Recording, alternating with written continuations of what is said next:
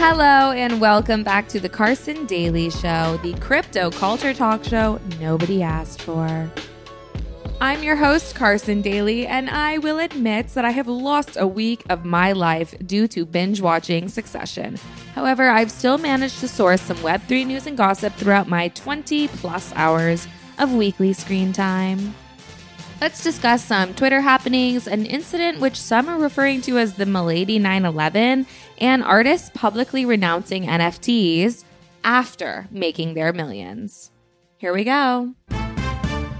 Twitter has decided to embrace the meme culture and change its logo to a picture of the Dogecoin dog, aka Kabosu, a Shiba Inu. The company announced the change on April 4th in what seems to be a belated April Fool's Day prank, or maybe delayed at best because of the shortage of staff. They said that the change was inspired by the incredible community of Dogecoin fans who have been using the hashtag Dogecoin to the moon to promote the digital currency. Twitter also said that it would donate 10% of its profits to animal shelters and rescue organizations, which I guess kinda makes sense since Kabosu was a rescue from a shelter following the shutdown of her puppy mill. Aw, but still, 10% of zero is um zero. The move has been met with mixed reactions from Twitter users. Some praised the company for its sense of humor and creativity, while others criticized it for being unprofessional and misleading. Some even speculated that the change was a sign of Twitter's financial troubles or a hack by Dogecoin supporters. However, Twitter assured its users that the change was temporary and that it would revert to its original logo soon. The company also said that it had no plans to accept Dogecoin as a form of payment for its services. More Twitter news. The Bird app has released the code that chooses which tweets show up on your timeline via GitHub, along with a blog post, which essentially tries to justify it in the name of transparency. Elon Musk said in making his decision that the algorithm was, quote, overly complex and not fully understood internally, and that making it open source would allow for more feedback and innovation. What he didn't say is that it's likely not understood internally because he's fired everyone. It's like saying my restaurant doesn't know any of the recipes anymore because I fired all the chefs. The recommendation algorithm explains the determining factors for deciding which tweets to feature in the For You timeline and how it ranks and filters them. And in case you're not big on reading code, let me give you the TLDR so you too can have top performing tweets favored by the capital A algorithm. Likes are important, then retweets, then replies. Each like on a tweet gets a 30x boost, each retweet gets a 20x boost, and each reply only gets a 1x boost. Images and videos help, both giving tweets a 2x boost. And you should stop using links. The algorithm weighs them negatively and even often marks them as spam. So if you're going to use links, put them in the replies as if they were a thread. Every time you get muted, blocked, unfollowed, or reported for spam or abuse, it's gonna hurt. And if you pay for Blue, your reach is, of course, automatically extended. Misspelling or making up words will also bury your tweets. You should plan to niche down if you want more attention because Twitter has already clustered you, yes, you, into a group of similar profiles and it uses those clusters as sort of like a focus group to show your tweets to. So if your posts don't resonate with that cluster and niche that you've already been put into, then congratulations, you played yourself. Hopefully that helps. It reminds me of a quote by an unknown British philosopher. I don't know what weapons World War III will be fought with, but World War IV will be fought with tweets and replies. Okay, that's enough airtime for Twitter. Let's discuss this truly perplexing story, which is going to be extremely obscure and probably far too fucking nuanced for anyone who is not deeply consumed by NFTs and crypto culture to understand, but you should still hold on and hear me out because it is truly a wild ride. Well known Bored Ape Yacht Club whistleblower Todd Fine was jailed after storming a Chicago Gucci store in the name of the First Amendment. The New York man allegedly entered a Gucci outlet in Chicago. Yes, not even a certified Gucci original retailer, but a fucking outlet store, and knocked purses and bags on the floor causing a reported $16,000 in damages. The motive for the offense was as a demonstration in response to Yuga Labs, the founders of Bored Ape Yacht Club, and their announcement in partnering with Gucci on an NFT collaboration. In order to really understand the nuances of this story, you basically have to understand months and months and months of background and context. We've got a lot of neo Nazis, megalomaniacs, people with undiagnosed autism, and basically just way too much time and money on everybody's hands. Following the incident, Todd Fine's bail was set at $1,500 by a judge who did not, of course, accept his First Amendment defense. A tweet from fellow Milady, a profile picture project community Todd is a part of, at Slumped One said, quote, okay, are we going to pay Todd's bail or what? Which sent shockwaves through the Milady community as the funds were raised. I like can't even say this with a straight face. Um, the jokes fucking write themselves. Anyways, now Todd wishes to start a toll free hotline for inmates to receive help with bail. What a silver lining. Um, okay, this is one of those stories where I just hate everyone and everything individually, but I love when it all comes together. It's like fucking poetry. And you have to wonder, you have to wonder, is there any other niche subculture within a niche subculture within a niche subculture you can find yourself in that would raise your fucking bail to get out of jail when you are jailed in the name of the thing the community collectively despises? It's like a fucking West Side Story moment. You know the saying, when art imitates life? I'm officially changing that to when life imitates memes. Also, how did just knocking over some Gucci bags on the floor cause $16,000 in damage? Like, what are they made out of glass? Like a Jeff Koons dog? Also, call back to episode 16 if you know, you know. For real though, was the floor made of lava? What is happening in this Gucci store? If it's just a matter of knocking shit on the floor when you're in a store, then I have certainly evaded jail time because I'm like a goddamn tornado running through the shop. Poor Todd. He clearly didn't get saved by pretty privilege like I have time and time again. Anyways, that's all I have to say on Todd Fine. I really wish him well. Funny guy, funny, funny, funny guy. And trying to take down fascism is truly a thankless job. But luckily, the Miladies got his back.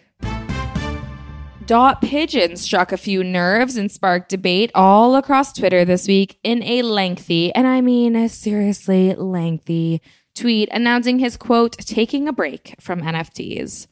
If you don't know, Dot Pigeon is an artist based in Milan, and according to his website, his works are completely digital with a non digital approach. Although, according to the tweet, he is going to revert his focus to creating art expressed solely on canvas, which is the medium he started his career with. Um, the TLDR of the tweet, of the very, very, very, very long tweet, is that after two years in the NFT space, he's taking a break as a result of the pressure and volatility of market dynamics. Okay, what can I say here? It's it's an interesting approach and it is a touchy subject. I don't disagree with Dot Pigeon at all.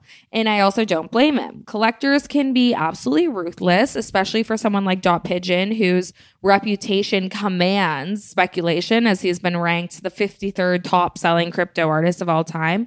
But that's what Twitter does to you. You post and open yourself up to criticism, commentary, and feedback. And that's exactly what he got. And that feedback was clearly, truly a very mixed bag. Some people praising him and his efforts, wishing him well, and understanding the effect that the when mooners have on artists or when utility have on artists, while others called him a rug artist and accused him of making his money and then deciding to absolve himself from any responsibility to keep providing value to collectors. The best part of the replies, the quote tweets, and the separate commentaries is that it truly shows people's true colors. And if someone is outraged by your decision to do something for your own health and well being, then you're probably nothing but a cash cow or a crop to them, and you should tread carefully. As far as my personal opinion on the matter, who cares?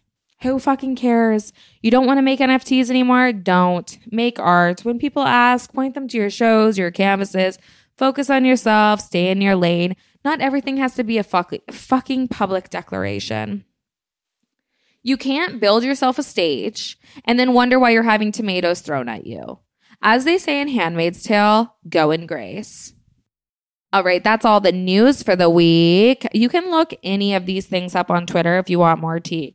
You probably can't look them up on regular Google because they just don't fucking matter outside of this podcast or this world. But, anyways, there's just a few sides to the story. There's no real truth on Twitter, just the replies and the quote tweets with the ratios.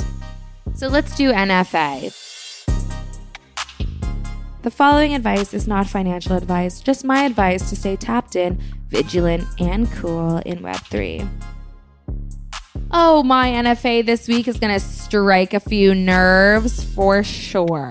Um, what do I want to say? My NFA is to stay checking the organizations who say that they're out to disrupt traditional business models, but are using those exact models to advance their own agendas. For example, NFT Now, arguably the Web3 news and editorial media outlet, I'll give them that, is continuing their tradition of the Now 100 list, the list honoring the most influential innovators in NFTs. The inaugural Now 100 list went live last year, publicized as an annual celebration of the 100 most influential creators and community figures in the NFT space. The specified, unranked, category specific showcase provides a comprehensive snapshot of the diverse talents pushing the space forward. According to NFT Now, individuals on the Now 100 list work to create value, not extract it, and are ultimately the lifeblood of the NFT space. So let's unpack that. The Now 100 2022 list included every investor and angel investor in the company, which makes you wonder are they really creating value and acting as the lifeblood of the NFT space? Or have they created value and act as the lifeblood for your company?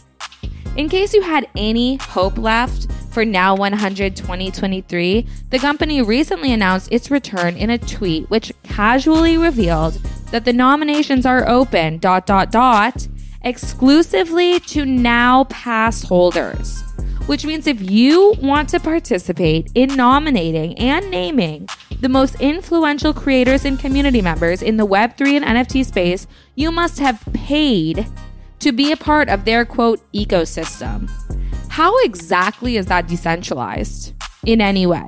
And how exactly is that democratized in any way? Much like the Forbes most influential lists are rumored to be very pay to play, it seems that NFT Now founders Matt Medved and Alejandro Navia might be abusing their soapbox scoldings of these trad media outlets and actually pulling their exact fucking playbooks. And by the way, full disclosure, I used to be a die hard for NFT now. I've even benefited from their platform and their efforts. But the more I see them using that platform for their own personal gain, blatantly disregarding journalistic ethics and standards, and manipulating the market via undisclosed paid partnerships and personal bag pumping efforts, the more disgusted with myself and the platform I get. So, yeah, this is definitely not financial advice, but pay extra close attention to those who lament the disruption and deconstruction of traditional models, but build their business using the very blueprint of those companies. As William Shakespeare once said, the lady doth protest too much. Okay, that's all the emotional capacity I have for the week. Thank you so much for listening to my show. I'm Carson Daly. You can follow me on Twitter or Instagram at Carson Daly or follow the show's dedicated Instagram channel at Carson Daly Show. Please rate this show five stars or four, like somebody obviously did because my rating's gone down. Uh, share it with a friend, send it to your grandma. I don't care. Just, you know, keep listening, get the word out. I love doing this. I'm having so much fun. Thank you so much for tuning in. You can't go a week in crypto without me. See you next Tuesday. Bye. The Carson Daly Show is a Decentral Media production, written by me and my better comedic half, James Carr, with music by Woody.